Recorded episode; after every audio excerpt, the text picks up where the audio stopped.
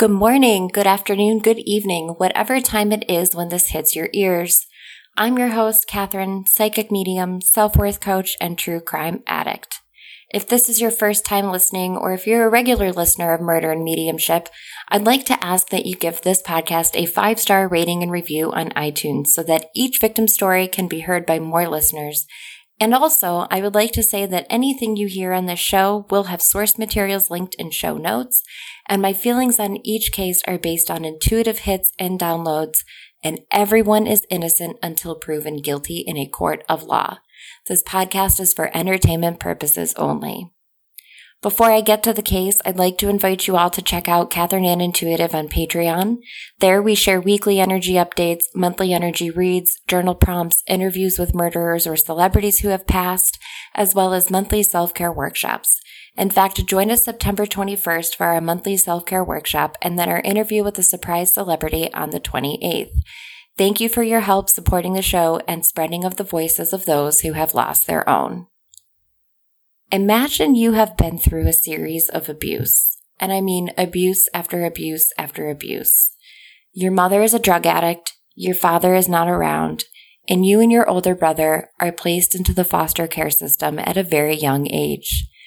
After surviving physical, mental, and sexual abuse in the foster care system, you land at a beautiful horse farm with two loving foster parents who are actually ready to adopt you, to take you in, make you their own, and love you.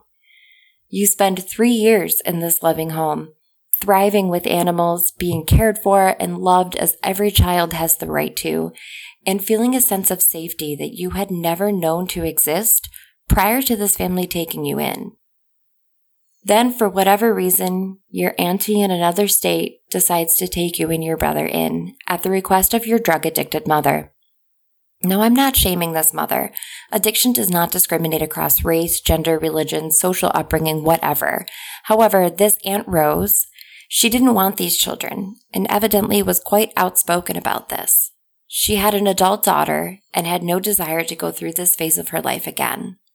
So begrudgingly, Rose Starnes took Yasmin Acree and her slightly older brother Demarcus into her Chicago, Illinois home, moving Yasmin and her brother Demarcus from their comfortable, loving home in Kentucky across state lines to a place that they would now call home. Despite all odds being stacked against this beautiful young woman, at 15, Yasmin was an honor student. Nevertheless, her early experiences in life left her with a slew of behavioral problems that even required that she was to be with an adult she trusted at all times. She was afraid of riding the bus alone, even to go to school, and didn't like being left alone.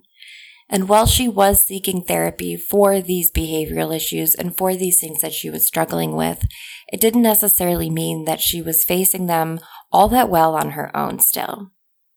Yasmin's Aunt Rose May owned a duplex on the west side of Chicago and rented out the basement apartment for some time, as well as the flat or upstairs apartment, I'm not really sure in the exact details of, of this, as it sounds that there were two parts that were rented to tenants and then the part of the home that they lived in. One of the tenants, 58 year old Charles Burt, was not only one of the tenants, but Rose's boyfriend at the time. Rose also had an order of protection against Charles, but this wouldn't stop her from seeing him. And he is actually the last known person to have seen Yasmin.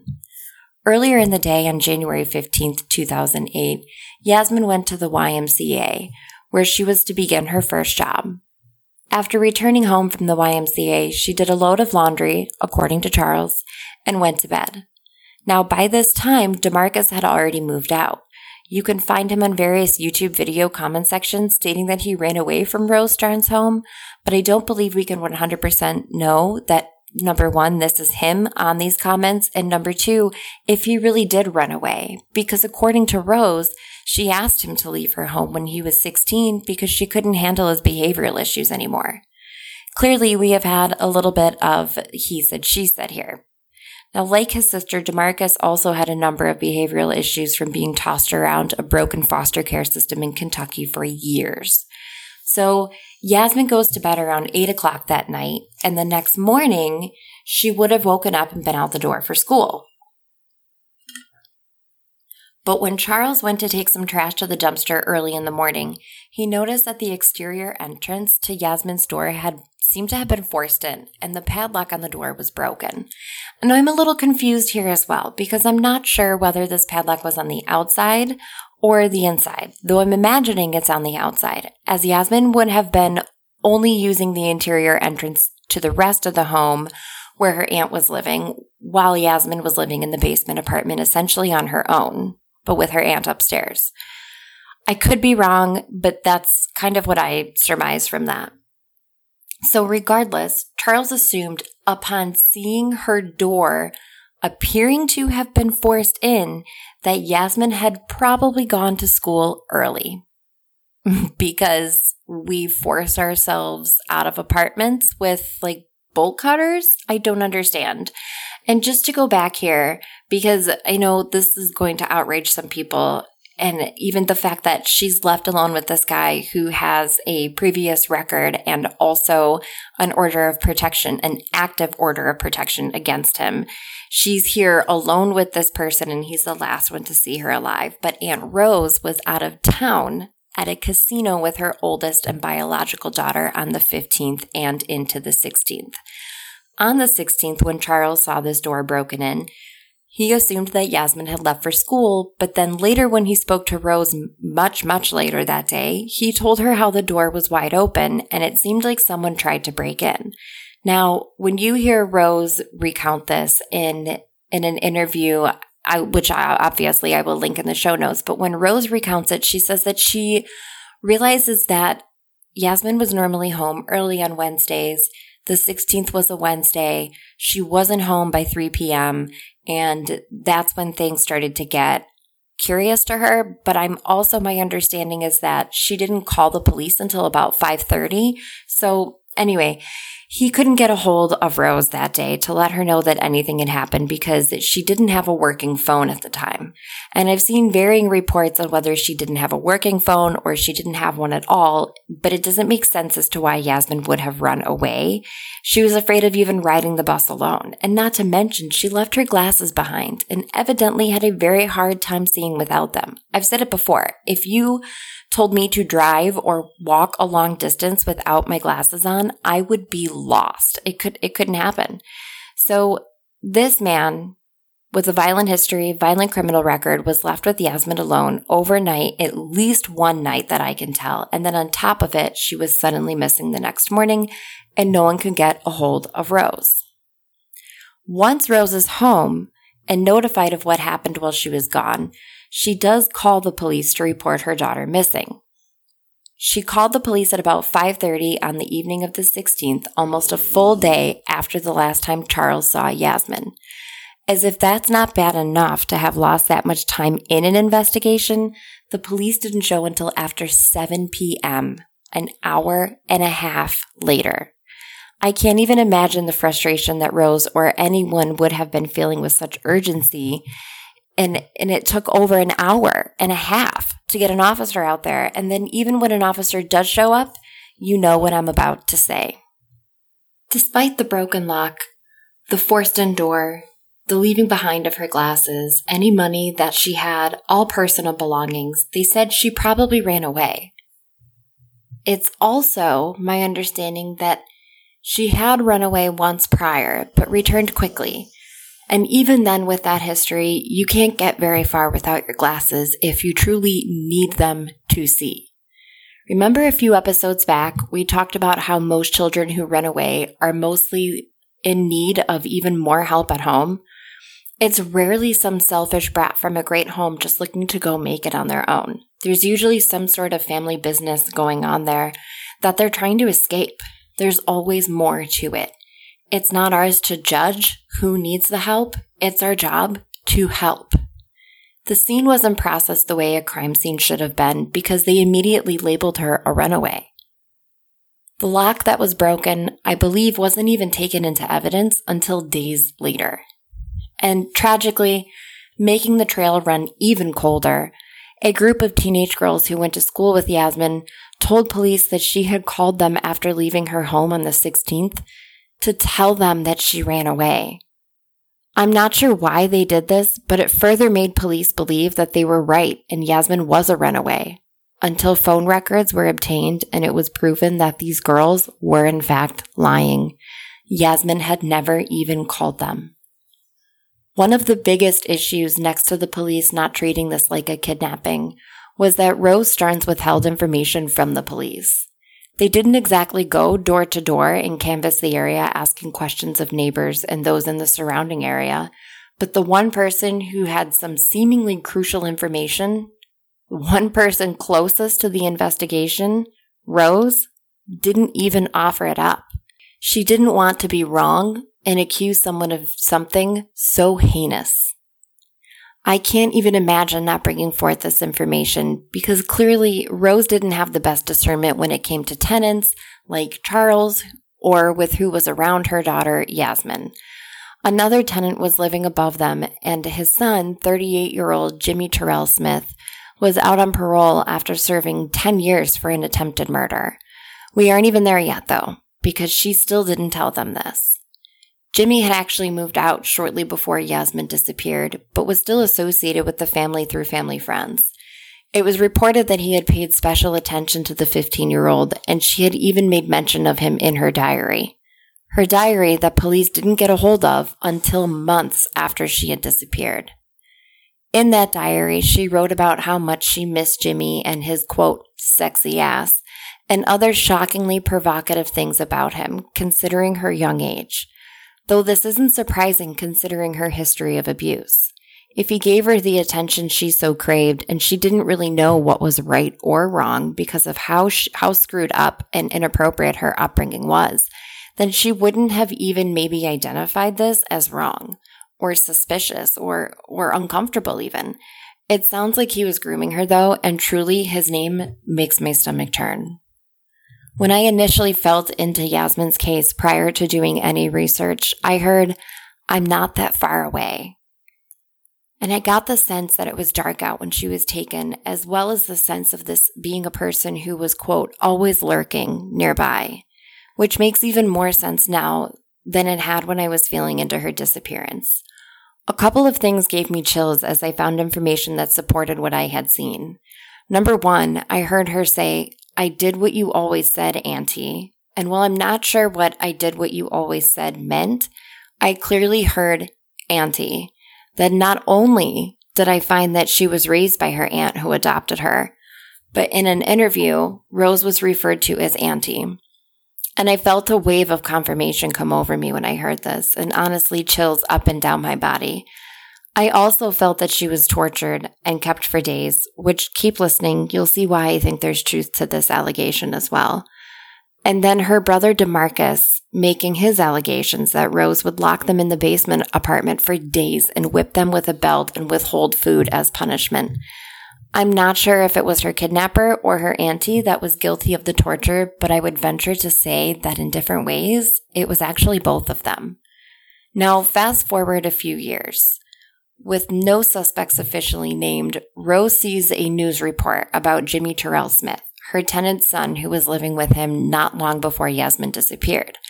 Jimmy was arrested for holding four women captive in an old garage, which is kind of part of what I saw. That cement cold feeling and that, that look of just an outdoor, not outdoor, but like an enclosed outdoor space, so like a garage or something that might have a similar feel like a basement. So I say these women, but truly two of them were children. They were ages 22, 21, 14, and 14. They were kidnapped and held at gunpoint. For two days, he held them there, where he repeatedly sexually assaulted them. And it is now that Rose sees this on the news that she comes forward and tells police about his relation to Yasmin, where he had been living and how he moved out just before she disappeared. She even told police that she hadn't wanted to falsely accuse him of something like this. So he was never investigated in a timely manner when they could have put his name out there from the very beginning. Jimmy was given a sentence of 120 years in prison for this crime, this kidnapping and assault, but not before stabbing his public defender in the face and throat and then hiring a hitman to kill the judge and prosecutor, unsuccessfully, might I add, involved in this case. Good thing he was never falsely accused of kidnapping Yasmin, though, huh? So now that he was on police radar for this case, for her disappearance, he was questioned for over 30 hours in relation to her disappearance. He could not elaborate, excuse me, would not elaborate on what he knew about what had happened to her, but would only tell them that he knew what did happen to her. I can't imagine that anything was being offered off of his sentence for the kidnapping and assault of the four other women. And then throw in trying to have a judge and prosecutor killed. No one would have been willing to work with him for information. So I wonder if he just didn't feel like giving it to them. And at the time, he was also claiming multiple other unsolved homicides in the area. So this is three years after Yasmin disappears. And now, finally, the police search his property. He's not even living there. He's been in prison. I mean, come on. His girlfriend or fiance, wife, whatever she was, his significant other had moved out. He's not even living there. And now they're searching and, and evidently they took like four bags of evidence with them, but who knows if it was even pertaining to her case or to other things that were going on with him. In 2013, a few more years later, Rose and a cousin, Reverend Ira Acree of Greater St. John Bible Church, went to Cook County Jail to meet with a quote, man connected to several rapes in the area. Though his name in relation to Yasmin was not released, officially pertaining to this interview, you can connect the dots yourself. I will not point any fingers or connect any dots here for you, but this man had admitted to having information about her disappearance and actually gave three separate jailhouse interviews to the Chicago Tribune. Not only did he say that he had information about her, but he could even provide identifying factors that had not been released to the public around her, like what earrings she had been wearing, details about her clothing, and further led the Reverend and Rose to believe that Yasmin Acree was deceased. He told her family that he had taken Yasmin to the 2200 block of South Spaulding in Chicago and that he had, she had killed herself. And he subsequently burned her body to conceal the evidence. Let me just say here that yes, I do believe this is the responsible party. I believe that he did take her to where he said he took her. I do not believe for even one second that she killed herself but that he strangled her after assaulting her. And what's coming to me too is that he took other girls here. And I say girls because it really feels like they weren't old enough to be considered women. I do believe that if he did burn her to conceal evidence, he also buried something of her, of hers not necessarily her remains, but something of hers. And I don't actually think that she was burned though. I heard her say when I asked her, did he burn you? She said, no, he's just fucking with them. I do not believe that she will be found, and I do not believe that he will ever, ever have time added to his sentence for what he did to her, nor do I believe that the legal system is concerned with righting any of these wrongs. I will say this though. Two police officers and a sergeant were punished. To what extent, I do not know, for how the case was mishandled in the beginning. Internal affairs was involved, and I don't know the extent or any details of their punishment, but corrective action was taken. Further, I feel Yasmin was let down repeatedly by law enforcement. She was let down by her aunt for being mistreated and abused the way that she was. She was let down by Child Protective Services, both in Kentucky and in Illinois, for taking her from the family in Kentucky and then yet again dropping the ball when CPS or whatever they're called in Illinois failed to see what was going on in the home of Rose Starnes. I understand being overwhelmed and who knows why she agreed to take these children and maybe she was doing the best that she could, but that was not good enough. Girls like Yasmin need our help. Children like Yasmin need to be seen as victims, not as runaways, because even as a runaway, a child is still a child, and that child is asking for our help. If you have any information that could lead to the arrest, conviction, just information in general about Yasmin and what could have happened to her, please bring it to either the FBI or the Chicago Police Department. Yasmin deserves justice and she deserves her voice to be heard. Thank you for listening to Murder and Mediumship.